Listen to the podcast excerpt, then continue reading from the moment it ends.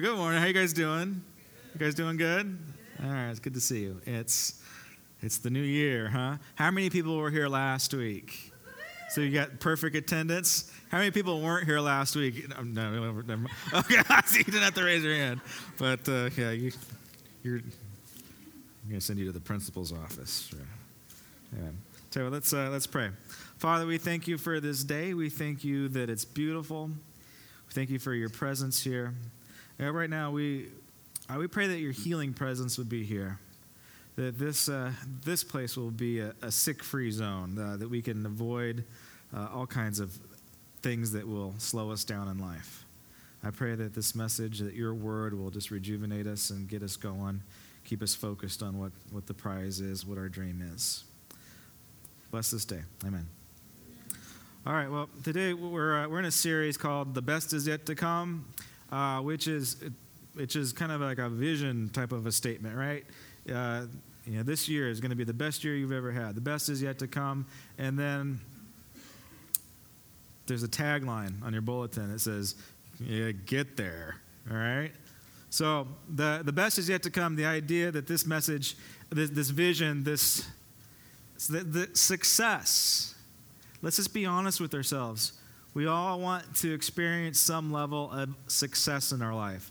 I don't think I've ever heard anybody say, "Well, I actually I just want to be a loser." You know, actually, okay, there was that shirt that was going around, right? A few years back, loser. Remember?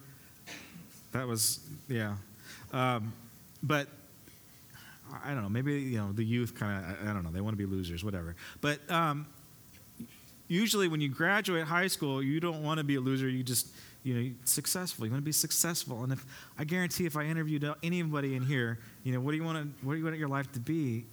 You know, you're going to give me some dreams that you have for your life, or some ideas, or what you're excited about. But bottom line is, you want to see some success in, in your life. And you see, God's given us a dream, and God wants to see you successful too. Uh, Joshua 1, chapter 8.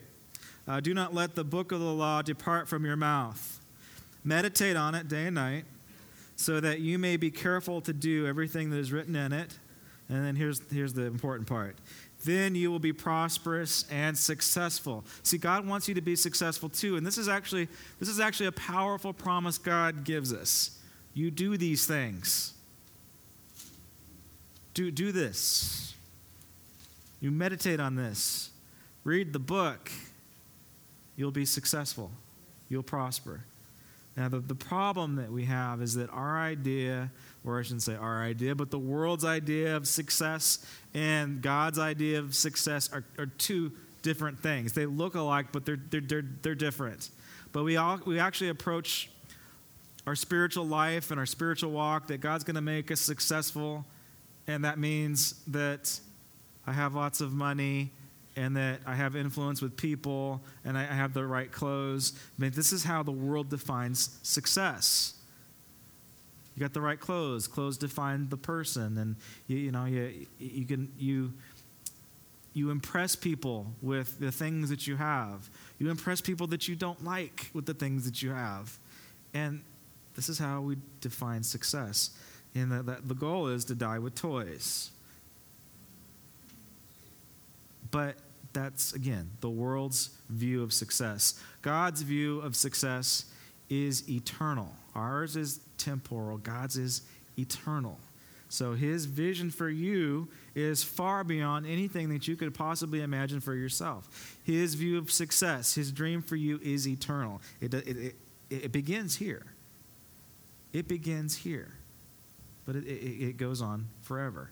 Okay? So let's talk about it. Look, this is we're, we're going to be talking about some very practical things, some steps for the successful Christian life. And I have, I've been around, I sound like pastor, but I've been around long enough, I've experienced enough life to see people that have had dreams, like God's called them to something, and it didn't, didn't happen. Like, and they're frustrated or they give up or it's just like there was no success in that thing that God had, had revealed to them. They're, there was no success in, in, in what they hoped for. And their, their dreams were shattered. Okay? So, this is what we're going to be talking about because I've seen people lose heart, I've seen people fail, and they didn't have to. They, they didn't have to. There's lots of different reasons why self sabotage or lack of discipline or all these different areas. There's, there's reasons why, but it didn't have to be. It didn't have to be. So we're going to look at some specific things.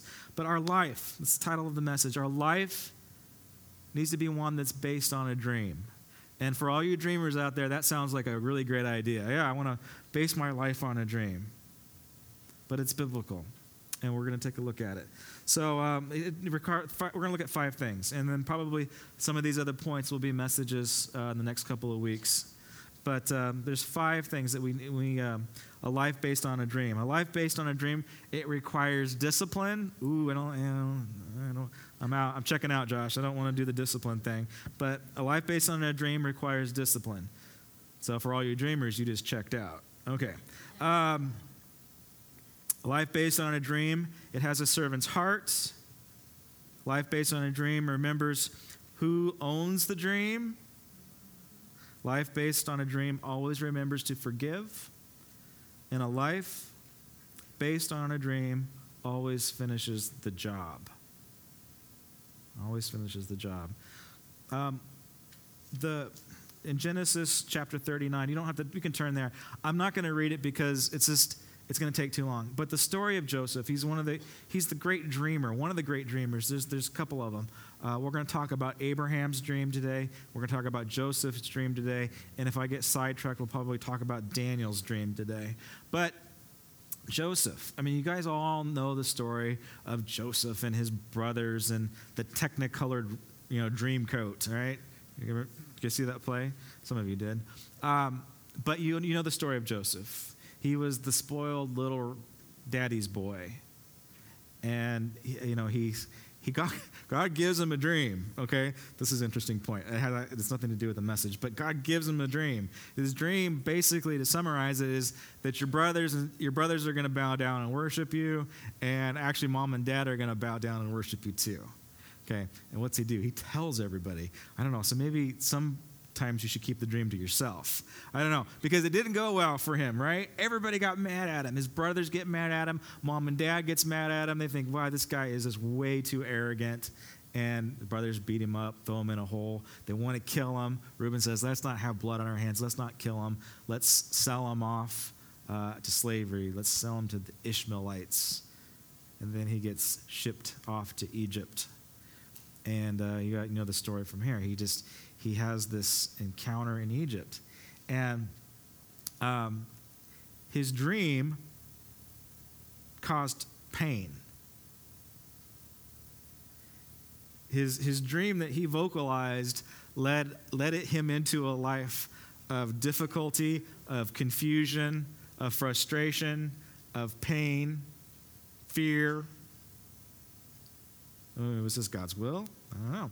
But the point is, the point that, that I really want to highlight is how he responded to his environment. Okay, spoiled, spoiled rich kid, daddy's boy, and he gets put into a hostile environment. Um, sold into slavery, finds favor. The Bible says that he has got favor with God.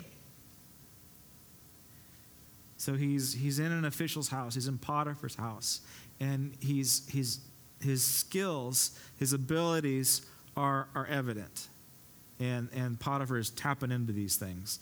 Let's, let's the young guy run his house, everything. Gives him the, you know, here's my checkbook. You just buy whatever you need. I want my house to look nice, and you're going to decorate it, and you're going to do all this stuff. And you just, I'm going to take off for a while. You're in charge. You're in charge. Okay, I do want to read one point. All right, uh, Genesis 39.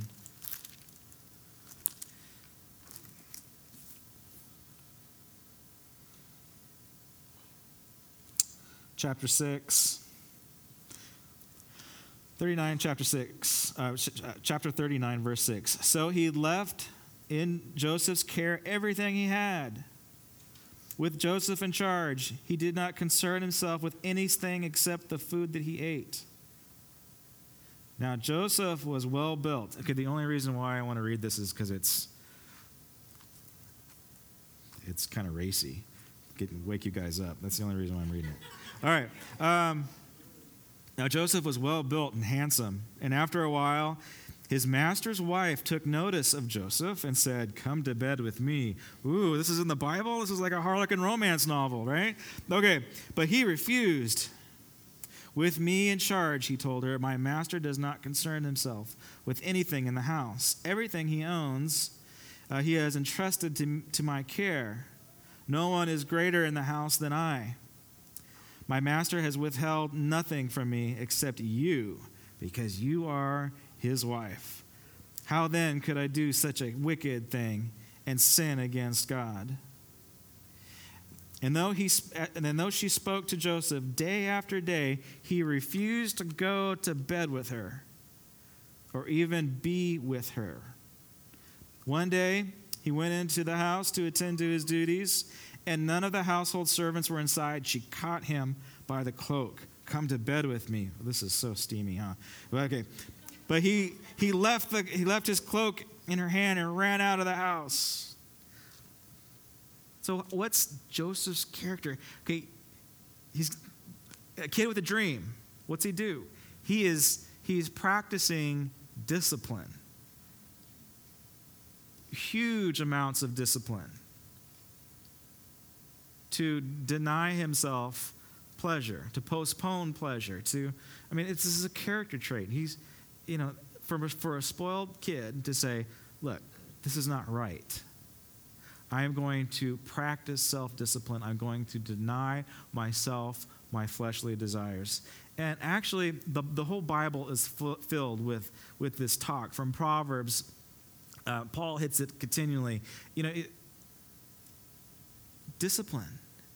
God disciplines those he loves. The foolish man scorns discipline in his life consistency, this, this idea that, that, that we live a disciplined life, that self controlled person. Well, that's the one who sees the end of the dream. And Joseph, he models it here. He's like, I, I can't do this. I, I, I'm out of here. It goes poorly for him. So, his cushy job of running the house, he gets thrown into jail. And he's just he's suffering in an Egyptian jail, an ancient jail. Any jail, any prison in the ancient world was horror, pure horror. You're better off dead than living in one of those things. God again has favor on him. He he he he serves. Okay, you see Joseph serving. That's the second point. Uh, the to, to manage the dream, to take care of the dream, to, to, to, for your life to live the dream uh, in the Christian faith is that you have to become a servant. You have to serve. You have to give. And, you know, it's, it, it's beyond, you know, when I say you need to serve, it's beyond the teaching Sunday school or being a door greeter or you know helping out around the church. That's that's that's important, that's key. But serving, this, the spirit of serving, the, the heart of, of servanthood, it, it, it has to go beyond church. It needs to go forth into your environment. See, God's given, not only has God given you a dream that He wants to partner with you, not only has He given you a dream, but He's given you gifts and abilities, and He's blessed you. You, you've got to see that. I mean, if you're sitting in here today and if God has never blessed you, I, I want to encourage you to take inventory of your life. I guarantee you, somewhere along your, the span of your life, God has intervened and He's come through and He's blessed you. And you, you've got it. You've got that. And it's a part of who you are, it's a part of your history. That blessing. It's you're not to hoard it. You're not to keep it. You're not to say, This is mine. You've got to share it. You got to give it away. You have to express it to someone else. You have to ser- you were served. Jesus served you or somebody served you. Jesus used somebody to serve you. God used an individual to bless you, and you have to, you have to carry it forward. You have to, in turn, bless someone else. What does that look like practically? I mean, it could be a million different things. Maybe you're just good with money. Maybe you just you organize stuff well, and you just you, just God's graced you in that.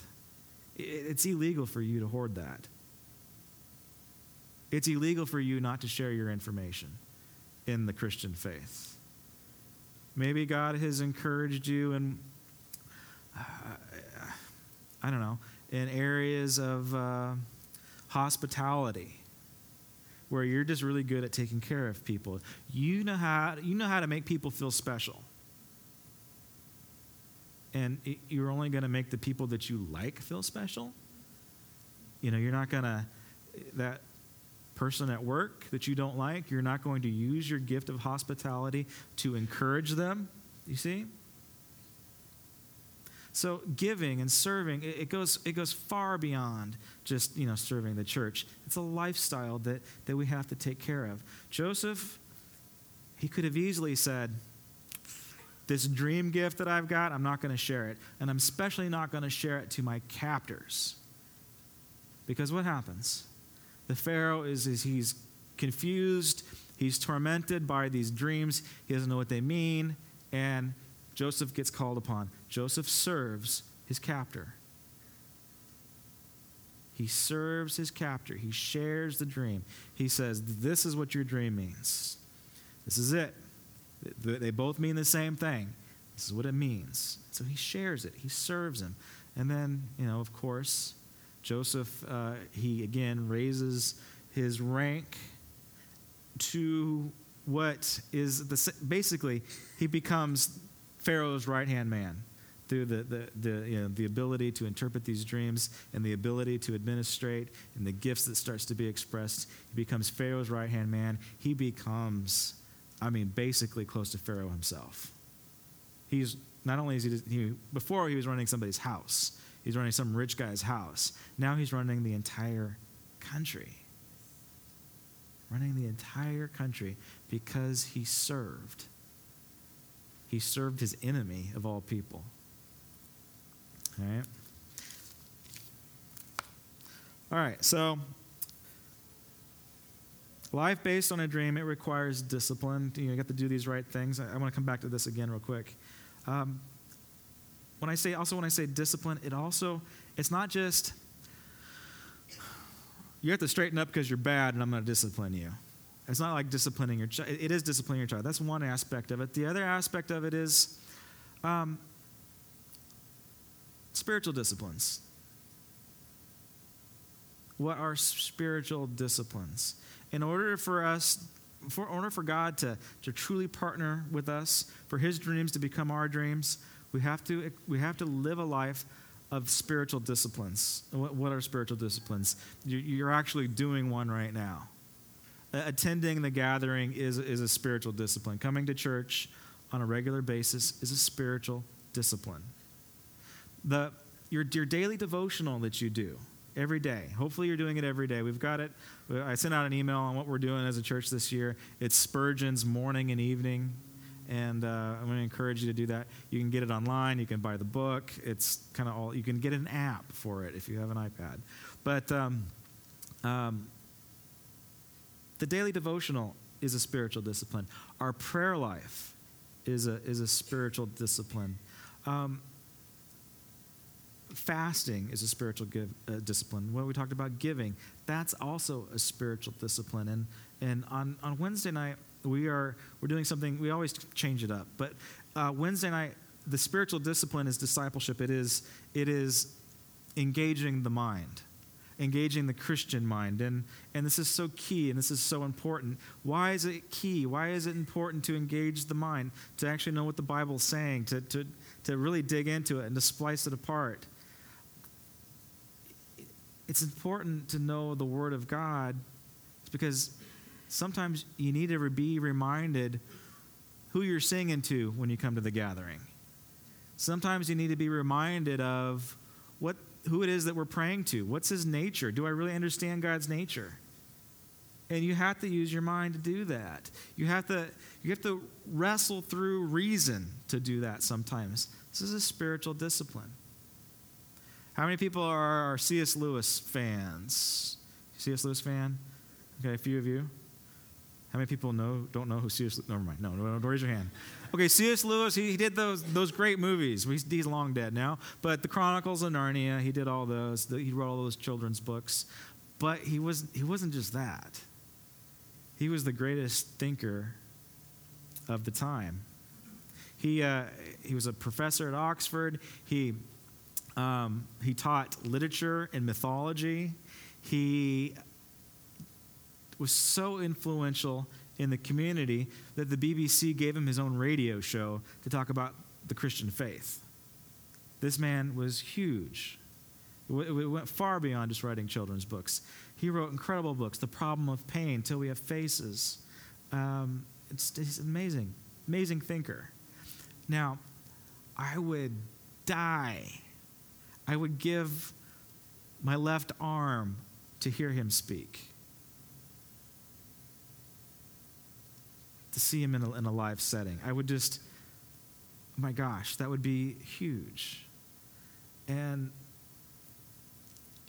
you know, I, I've listened to, to people like him or great thinkers like him who love Jesus. And it's, a, it's the strangest thing when you, when you listen to somebody that has a strong mental capacity that loves Jesus. It's actually a very powerful thing. Um, one of the great thinkers of our time, one of the great Christian thinkers of our time, is, is Dallas Willard. And he's written a ton of books. Uh, we've done a couple of studies on him here. He's uh, we, the Divine Conspiracy is one, and uh, well, just, uh, there's a ton of them. But he is a professor at UCLA who's in love with Jesus. Uh, go figure. He some of his thoughts and some of the things that he communicates has affected our church has actually led our church. And you don't some people don't even know who he is but it's changed your life. And i've heard him i've heard him speak publicly a couple of times and i've read a book or two and it's like when you listen to him you, you can resonate with what he's saying. You might not understand what he's saying because it's going, but you're just like, oh my gosh, if I could just understand it. That's the beauty of the gospel message. It's that the simplest person in the world could understand the gospel message, but it goes deeper up and deeper in, and it's just, there's, it can become so rich. Now, one of the purposes for the Wednesday night, it's not kumbaya, so we're not doing worship songs. And trust me, I'm a big kumbaya guy. I like to, I just like it, okay? But there's no worship. There's no uh, prayer, personal counseling time. It's just getting into the Word. Why? It's because we want you to think about your faith. We want you to reason about your faith. And Dallas Willard is going to be speaking at the Claremont Colleges next month, which is, I don't know if they know who he is, but I'm, and it's, it's going to be on a Wednesday night. It's going to be at 7 o'clock. And so we're going to do a field trip when he shows up that night. And our, our goal is to at least get you thinking in a, in a logical, reasonable place where you can understand some of the words that are coming out of his mouth. It, I don't know. It might not happen, but you'll, be, you'll at least be able to resonate with the truth of the gospel, of the, the message of the kingdom. So, anyway, little plug there. Off track. All right. Number three, life based on a dream. It's important that the dreamer always remembers who owns the dream. Who owns the dream? Whose dream is this anyway? Well, it ought to be God's dream. It ought to be God's dream. He calls us into partnership with Him. He wants to, he wants to say, I got this dream, I got this vision for your life. What do you say? You want to you want to you want to get on board with for the best thing that I could possibly think of for your life? All right, but we don't do that. We, we've got our own dreams, got our own ideas. Your dreams stink. His dreams are good. His dreams are good. And see, God wants to. It's not that God just says, All right, I got a dream for your life. and You need to get your act together and you need to follow my instructions and just do it. Okay, there is, yes, there is a part of that. But you got to, one of the key truths about the goodness of our God is that we are created in His image. God is a creative God. He creates. He creates matter out of nothing. He creates with his words. We, we do the same thing. We, we, we create a lot of things. Sometimes we create giant messes in our lives. But we are created in his image. We can create something out of nothing. We can make babies. Um, angels can't make babies. We can. Let's think about that for a second. We, we have a. okay, maybe don't think about that. Um, all right. The, the junior high section over here, which is my wife. so, all right. okay. So we have the ability to create. Um, the enemy of God can't create a thing. Do you know that? Do you know the devil can't create the way that we can? We can create something out of nothing. The, the devil, the enemy of God, the only thing that he can do is take God's dream for your life and twist it and distort it and lie to you and make something horrible out of it. That's what he likes to do. But he's never created anything, he's never had an original thought of his own. He's never made something out of nothing. He has just twisted everything that God has made, including us. Including us. And so when, when God speaks and breathes a dream into our, into our heart, it's not just you got to do what I tell you to do. It's like let's let's work on this together. And I, and you're you're creative. God's gonna He's gonna go with some of the things that you come up with. Not all of them. This is a this is an interesting theological thought. You might be able to, you might disagree with me, but at least you're thinking. Okay? At least you're thinking. You can disagree with me on this. But God's going to let you create stuff in your own life, and He's going to say, Yep, that's my will. You can make something out of nothing that is good, and God can say, Yep, that's my will. And this is a huge can of theological worms, but uh, we, we can talk about that on Wednesday. But the point is, I mean, God says to Adam, He says, um, made all these animals. It's your purpose, it's your job to name them. And uh, I'm curious as to what you're going to come up with. That's how it's worded in Genesis. What are you going to name them? Not saying, I'm going to predestine what you name them. Oh, this got has opened up the bigger can, didn't I? Um, what are you going to come up with? What's your creative process in this, Adam? What? This is my dream. This is my this is my vision for creation. What are you going to add to it? That's how, I, I believe that's what God wants for us. I believe that's what God wants for us. We're created in His image. We, we, are, we are made to design. We are made to create. It's, it's crucial. Um,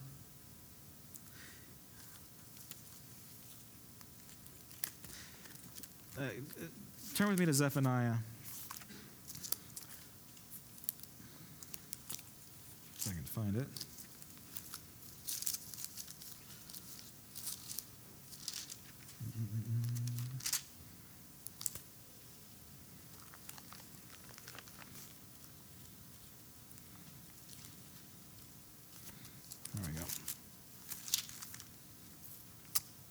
Zephaniah chapter 1. I'm going to let you in on a little secret. Second service is, is better than first service. because, well, this is this is actually the most exciting verse that I came across when I was preparing for this message. And first service didn't get to get it because I ran out of time. But um, I know. Uh, uh, yeah. Uh, chapter 1, verse 17. Proclaim further. This is what the Lord Almighty says My towns will again overflow with prosperity. Isn't that cool? Some of us has been ravished, but God's will is that he's, that he's going to bring it all back with prosperity. And the Lord again will comfort Zion and choose Jerusalem. Then I looked up, and there before me were four horns. Horns, horns, horns symbolize power. So whenever you see the, the you know horn in the Bible, that, that's symbolic of, of a power of some sort. And I asked the angel who was speaking to me, What are these? He answered me, These are the horns that scattered Judah, Israel, and Jerusalem. And the Lord, the Lord showed me four craftsmen. Let me stop there real quick. Um, the four horns that scattered Judah, Israel, and Jerusalem. Uh, what we're kind of assuming here, it's a prophetic book, is that it, they're, they're talking about Babylon, talking about Assyria, and they're talking about Greece and talking about Rome. So some interpretations of this is it's a prophetic look at the four major empires that scattered Israel. Okay? And then there's also reference to Revelation that it represents the four horsemen. But uh, again, that's another day. But again, concept four powers that have, that have come in and ravaged God's people. They, they scattered them, they humiliated them, they took away their dream, they took away their purpose. We have you, believe it or not, there are powers that are working against you in your life that want to do the same. They're out to kill you, destroy you, to scatter you, to stretch you thin. Now, this is really cool. Again, this is, hopefully, I can get this across. Verse 20 again. Then the Lord showed me four craftsmen. I asked, what are these coming to do? He answered, These are the horns that scattered Judah, so that no one could rise his head. But the craftsmen have come to terrify them and to throw down these horns of the nations who lifted up their horns against the land of Judah and to scatter its people. Okay, this why is why am I so excited about this? Because these the four empires, the big boy, the history's biggest, baddest empires that ravaged God's people, are terrified by craftsmen. By craftsmen. The first person that was filled with the Holy Spirit was a craftsman who, who made the implements in the temple, or the, the tabernacle, excuse me. You see, the Christian mind is important because we have to be able to give a defense for our faith. We have to be able to, to, to, to argue or to reason or to discuss or to say, no, nah, this isn't right. You're wrong, I'm right. Okay, we have to be able to go there at some level. But you but that's just, that's just part of it. You, you, you're responsible to give them something beautiful in return because God has created us to be a, we're craftsmen. What, what, what will destroy, what will terrify the enemy of God? It's the craftsman, it's the creator. It's not the warrior. See notes here. Uh, in Joshua and, and Judah, who, who, who goes first? I mean, it's crazy. God, God sends musicians into battle first, the creative ones. And so when you when you come up against this world or this this present evil age or, or the principalities and whatever whatever you want to call them when you when you come over to the, when you come against the things that want to destroy the dream for your life and maybe that is being represented in a, in a person in an individual in a colleague in a friend or in a family family member You, you can spar with them, and you should. You should be able to say, no, that's not right. But in a sweet spirit, you should be able to say, it's not right because of this fact, but it's also not right because of this beautiful thing that I'm in possession of. This beautiful thing that God has created. This beautiful dream that Him and I are partnering with. So you got to be able to show somebody something beautiful in your life. You got to be able to show them your dream and the facets of your dream.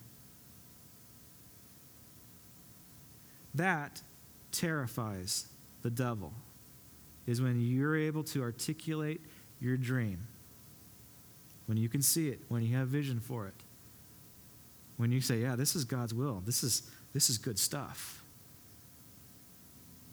Terrifies it, terrifies the enemy. And I, have seen this too. I've seen, I've seen people get into apologetic debates about the, the authenticity of the Bible or the goodness of God or problem of evil and all this kind of stuff. I've seen people get in debates with mean, nasty, ugly Christians who want to fight, and then Christians that are captive by their dream and their purpose in life. And they can, they can spar, but then they, all, they, they can also shed light on something and and there's a hope there. Like the antagonist can't deny the hope. The antagonist can't deny the beauty that they see. It's sublime. Now i don't know if i did a good job describing that but just certain things you just can't deny. All right Number four is the life based on the dream always remembers to forgive. Now, if you think about Joseph's, Joseph's life, he had, he's given the dream. Seven years later, nothing really manifests out of this, right? He could have easily said, This was a bad dream. Like, I, I had. I had some bratwurst the night before, and this is just a bad dream seven years of this, and I'm just whatever. That was a that was just me. No. You know, it's not until he he sees all the pieces getting put back together, not until he actually has his brothers standing in front of him. They have no idea who he is. It's not until then does he see the dream start to come true. They, they, they bow, at least seven years later, they begin to bow down and they worship him. There, there is the revelation of the dream coming true. Now he understands what it means. Before, he had no idea that what it meant. It was just all ethereal and just all images and, and subjective. And now, he's, now it's, it's, it's coming to pass, it's, it's tangible, it's real. The dream has become reality that they're bowing before him. And what, how, how, how do you forgive? Okay, his brothers stabbed him in the back, sold him into slavery, wanted to kill him. And he chooses, there's the point that I want to make. He chooses to forgive. Forgiveness is a choice, it's not a feeling. And once he chooses to forgive, and I actually think that the forgiveness process was the whole seven years, it was the choice. He had to verbalize the choice again when, he's, when, he, when, when they're in his presence and he chooses to forgive. And it's not until then do the emotions of forgiveness follow. And then and they're, you know, they're crying and hugging and all that kind of stuff, right? You choose. Forgiveness is a lifestyle, it's a choice. Love is the same thing. You have to choose to love. Your, your emotions and your feelings will follow. All right. Last point. Life based on a dream always finishes the job. This is going to be the hardest point. This will probably be another message, but it finishes the job. Doesn't it doesn't give up. It doesn't give up. Again, for my limited time in ministry, I've seen a lot of people give up. They have given up on a dream. They just quit. There is no Bible story where there's no, there's no story at all where someone is called to a dream and it's easy sailing. If you find one, let me know. I guarantee it's not in there. It's not in there. The, it, it, we, the Bible's full of promises, tons of them. But there's never one story and it says, I, I, I'm going to give you this dream and it's going to be super easy. It's just going to go, it's going to be smooth. Now, this is what I've observed. This has been my experience is people, they, they, they step into a dream. They, they step across, they take that leap of faith. I, I, I feel like this is what God wants me to do. I'm going to go for it. I'm going to, I'm going to jump in. And it's hard. It's hard. And what do they do? They there's a lot of things that we do. There's a lot of ways that, that we self sabotage our dreams. We say, eh, I, had some bratwurst the night before. That's not, that wasn't a dream from God. I just tricked myself or something. Or we say,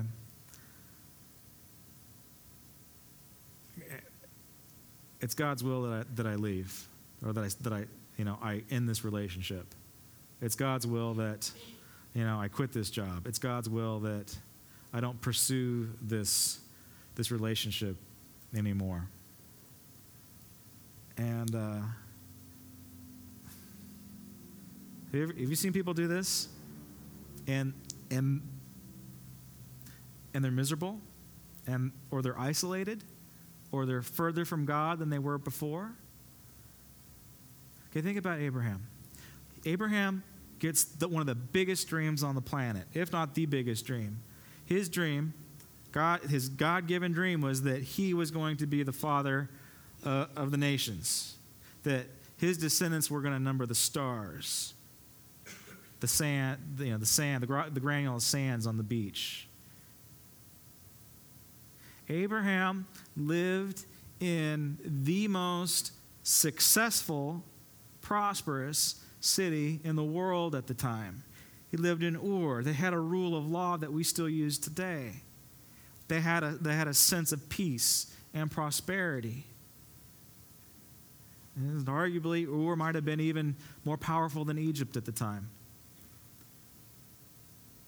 And God speaks to him, God gives him a dream, and that dream includes him leaving his comfortable environment and stepping out in faith.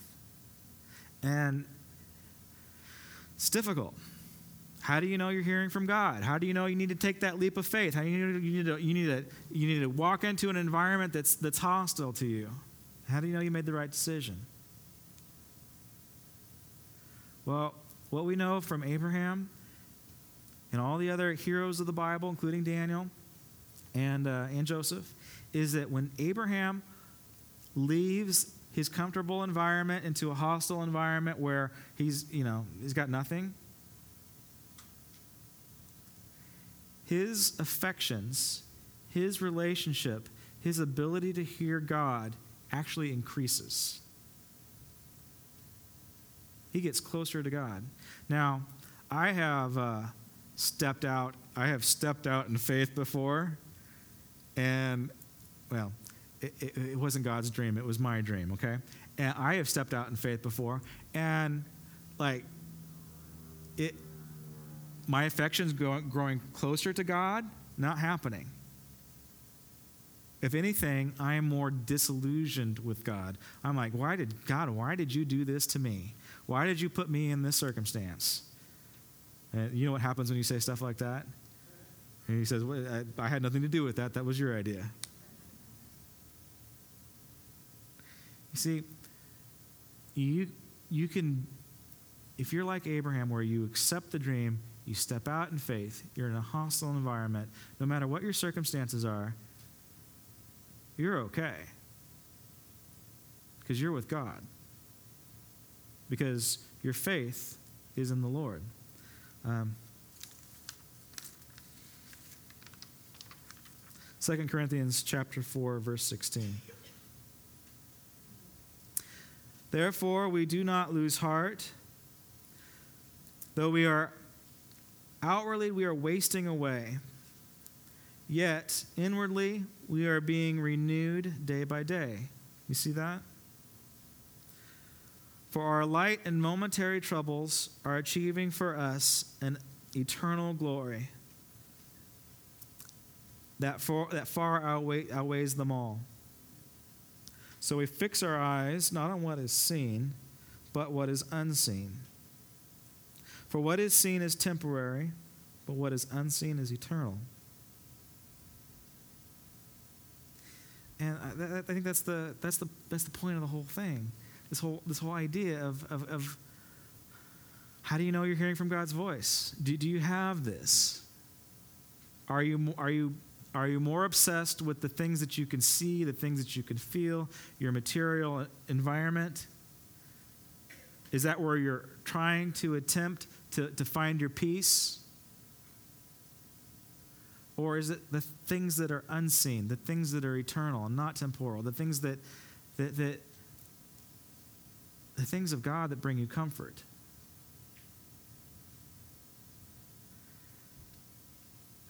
So, wherever you're at, you have to ask yourself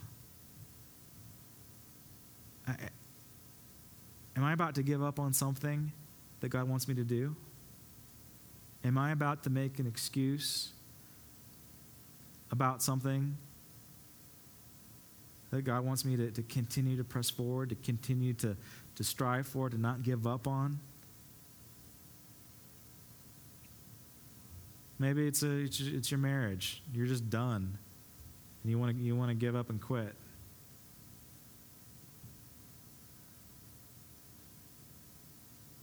You know, success, all successful people they stuck it out, they didn't give up. Abraham Lincoln, gosh, the movie's out, that's why I'm thinking about it. But he only won two elections. He lost, like, I think it was 27 elections. But it was only those two that mattered. He changed the world. They made a big movie about him. And sometimes we get so close to success or seeing our, our dreams fulfilled, and, and we just freak out and quit. We just freak out and quit. And it's in sight. Everybody fails. Everybody fails. Everybody fails. It's just, it's inevitable. Yeah, there's that, that old saying, you know, when the, the going gets tough, the tough get going. I, um, the faithful stick. Usually the tough, they, they, they get going and they go find something else. Um, that's the way we do things. We're like, ah, this isn't working out. I'm to keep my options open and I'm to do something else. I'm not to I'm, I'm not to pursue that relationship. I want to keep all my options open. And then you end up at the end of your life and you got, you got nothing. You got nothing. All right, if I can have the band and the ushers to come to the front. As they're on their way up, one more scripture Corinthians chapter 4, verse 8 and 9. We are pressured on every side, pressured, hmm? but not crushed. We are perplexed. We, we have no idea what's going on, but we're not we're not in despair. We're not, we're not going to fret about this. We're not going to lose sleep over it. We're persecuted. Like, there's people that are after us. Your boss is after you. Your, never mind. You got people that are after you. But you're not abandoned. You're not alone. You're struck down. And, and then the Greek on this is like, it's a Greek boxing match. Somebody punched you in the face and knocked you down, but, but you're not knocked out. You're just laying on the floor bleeding. Just, just get up, okay? You you're not knocked out. You're not knocked out.